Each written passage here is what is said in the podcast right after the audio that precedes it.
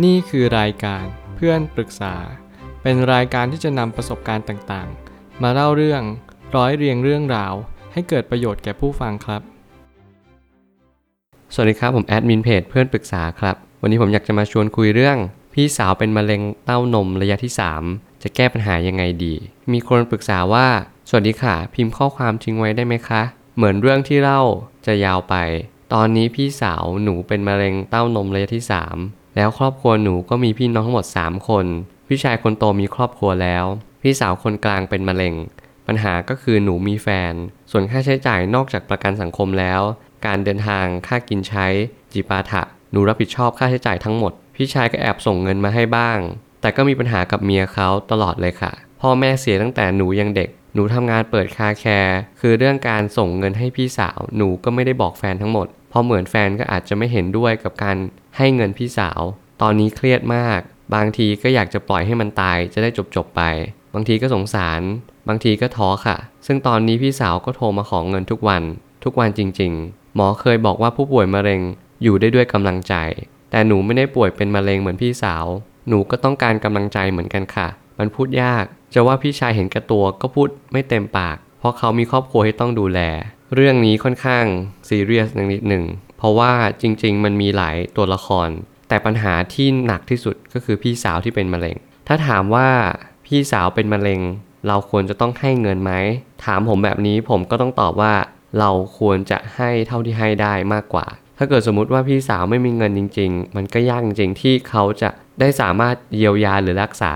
อาการเป็นมะเร็งนั้นได้ หลายคนอาจจะมองว่าการที่จะใช้เงินในชีวิตมาเยียวยาคนคนหนึ่งเนี่ยมันจำเป็นหรือเปล่าสำหรับผมแล้วการที่เราจะบำรุงญาติเนี่ยก็ถือว่าเป็นสิ่งที่จำเป็นเหมือนกันนะ อยากให้ลองเคลียร์ทีละฝ่ายก่อนว่า มีเงินที่เพียงพอหรือเปล่าที่จะช่วยพี่สาว เพราะว่าเขาเป็นมะเร็งระยะที่ 3 เราช่วยเขาเต็มที่ดีกว่า ดีกว่าเราจะมาเสียใจทีหลัง ลองแบบนี้ไปก่อน ผมเลยตั้งคำถามขึ้นมาว่า คำถามก็คือ ถ้าคุณไม่ช่วยเหลือพี่ พอหลังจากที่พี่คุณจากโลกนี้ไป คุณจะเสียใจไหม คุณต้องตอบคำถามนี้ให้ได้ก่อน และคุณก็จะรู้วิถีทางในชีวิตต่อไปว่า เออ เราทำแบบนี้มันโอเคที่สุดแล้วหรือเปล่า หรือว่าการที่เราทำแบบนี้มันไม่โอเคจริง ๆ คุณจะต้องตอบให้ได้ว่า การที่คุณทำให้พี่สาวคุณเนี่ย คุณเหนื่อยมากแค่ไหน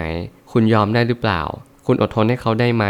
ถ้าเกิดสมมติคุณอดทนไม่ได้จริงๆ คุณก็ไม่ต้องช่วย คุณก็บอกพี่สาวว่า โอเค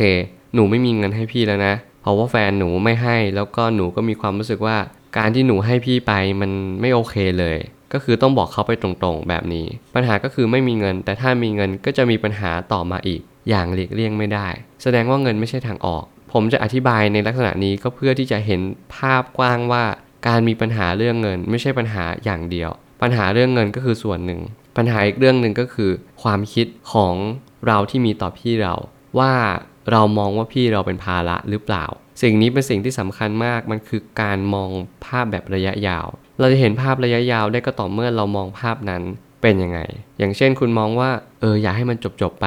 จะได้ไม่ต้องมาเป็นภาระกันอีกแล้ว แต่ในความเป็นจริงไม่ใช่แบบนั้นหรอกครับ ถ้าถึงไม่ใช่พี่คุณก็ตาม ปัญหาก็ต้องเป็นอีกเรื่องหนึ่ง ชีวิตมันต้องมีปัญหาเข้ามา มันเป็นเรื่องธรรมดาที่ชีวิตจะต้องเจอปัญหาอยู่แล้ว มันไม่ใช่ว่าปัญหาพี่หมดไป ปัญหาอื่นจะไม่มา คุณอาจจะเป็นภาระหนี้สินอื่นก็ได้ อะไรก็แล้วแต่ในโลกใบนี้ มันไม่จำเป็นต้องจะมาเป็นรูปแบบของภาระของครอบครัวอย่างเดียว หรือการเสียเงินอย่างเดียว คุณอาจจะต้องเสียสุขภาพ เสียร่างกาย เสียเงินทอง อะไรก็แล้วแต่เราต้องเสียอยู่แล้ว อย่างหลีกเลี่ยงไม่ได้ คุณต้องพิจารณาและก็ชั่งน้ำหนักดูว่าอะไรคุ้มค่าที่สุด เห็นแก่ตัวคืออะไร การช่วยเหลือคืออะไร และการสงเคราะห์ญาติพี่น้องจำเป็นหรือไม่ ผมอยากจะเน้นย้ำตรงจุดนี้ว่า เห็นแก่ตัวก็คือ เรามองแค่ตัวเราเอง เราคิดว่าเราให้ไปแล้วเราจะสูญเงินเปล่า อะ อันนี้คือเห็นแก่ตัวละ เราคิดว่าการที่ให้เงินเนี่ยมันไม่ได้ช่วยตัวเราจริงๆหรอก เราให้ไปมันเหมือนกับเอาเงินเนี่ยไปเสียเปล่า มันเหมือนกับเราไม่ได้ทำอะไรให้ชีวิตเราดีขึ้นเลย เนี่ยเรียกเห็นแก่ตัว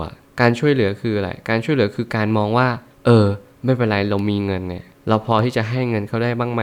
เราพอที่จะเยียวยาเขาได้หรือเปล่า เงินเนี้ยมันทำให้เขามีความสุขขึ้นจริง ๆ ใช่ไหม แบบนี้ทำให้เรามองเห็นถึงคนอื่นแล้วว่าเขามีความคิดยังไง ไม่ใช่มานั่งมองว่าเรามีความคิดยังไง และการสงเคราะห์ญาติพี่น้องจำเป็นมากๆ อยู่หนึ่งในมงคล 38 ประการด้วย หมายความว่าการสงเคราะห์ญาติเนี่ยคือการที่ทำให้เรา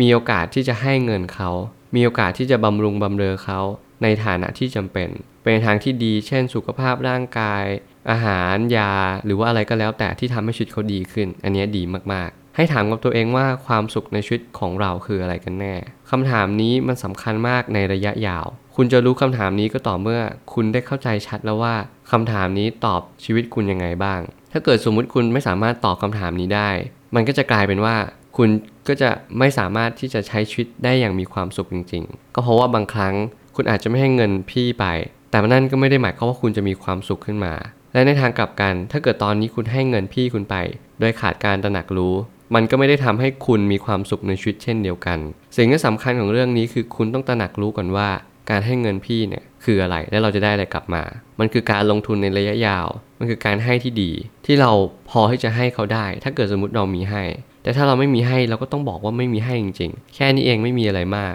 เราต้องอธิบายให้แฟนเราเข้าใจว่า เออแฟนเรา ว่านี่พี่เรานะ เขาเป็นมะเร็งระยะที่ 3 เขาก็อาจจะไม่ได้อยู่กับเรานานมาก เราช่วยเขาเท่าที่ช่วยได้ดีกว่า ดีกว่าที่เราจะมาเสียใจภายหลัง เราก็ต้องมีหน้าที่อธิบายแฟนแบบนี้ เพื่อที่จะให้แฟนเราได้เออเมตตาสงเคราะห์พี่สาวเราไปด้วย ไม่ว่าด้วยใจหรือด้วยวาจาหรือด้วยกายก็ตาม อะไรก็แล้วแต่เราเพียงพอจะช่วยเขาได้ สุดท้ายนี้ไม่มีใครอยากรับภาระ ไม่มีใครอยากทุกข์แต่ทุกคนต้องทำเพราะมันคือภารกิจที่จำเป็นต้องทำสิ่งนี้สำคัญมากสิ่งนี้จะสะท้อนชีวิตความสุขเช่นเดียวกันว่า เรามองชีวิตเป็นยังไง เราอย่ามองว่าชีวิตคือความสุขอย่างเดียว ชีวิตคือการอดทนและพยายาม บางครั้งเราต้องเสียสละอะไรบางอย่าง เพื่อจะได้อะไรบางอย่างกลับมา ถ้าคุณมองว่าการให้พี่เป็นการเสียสละ แล้วมันไม่ได้อะไรกลับมา คุณกำลังคิดผิด ทุกอย่างที่คุณลงทุน ทุกอย่างที่คุณฝืนตัวเอง ในสิ่งที่ไม่อยากทำทั้งๆที่มันเป็นสิ่งที่ดี คุณต้องควรฝืน มันต้องวงเล็บได้ว่าถ้าเกิดสมมติความดีที่คุณทำมันต้องอดทนและพยายาม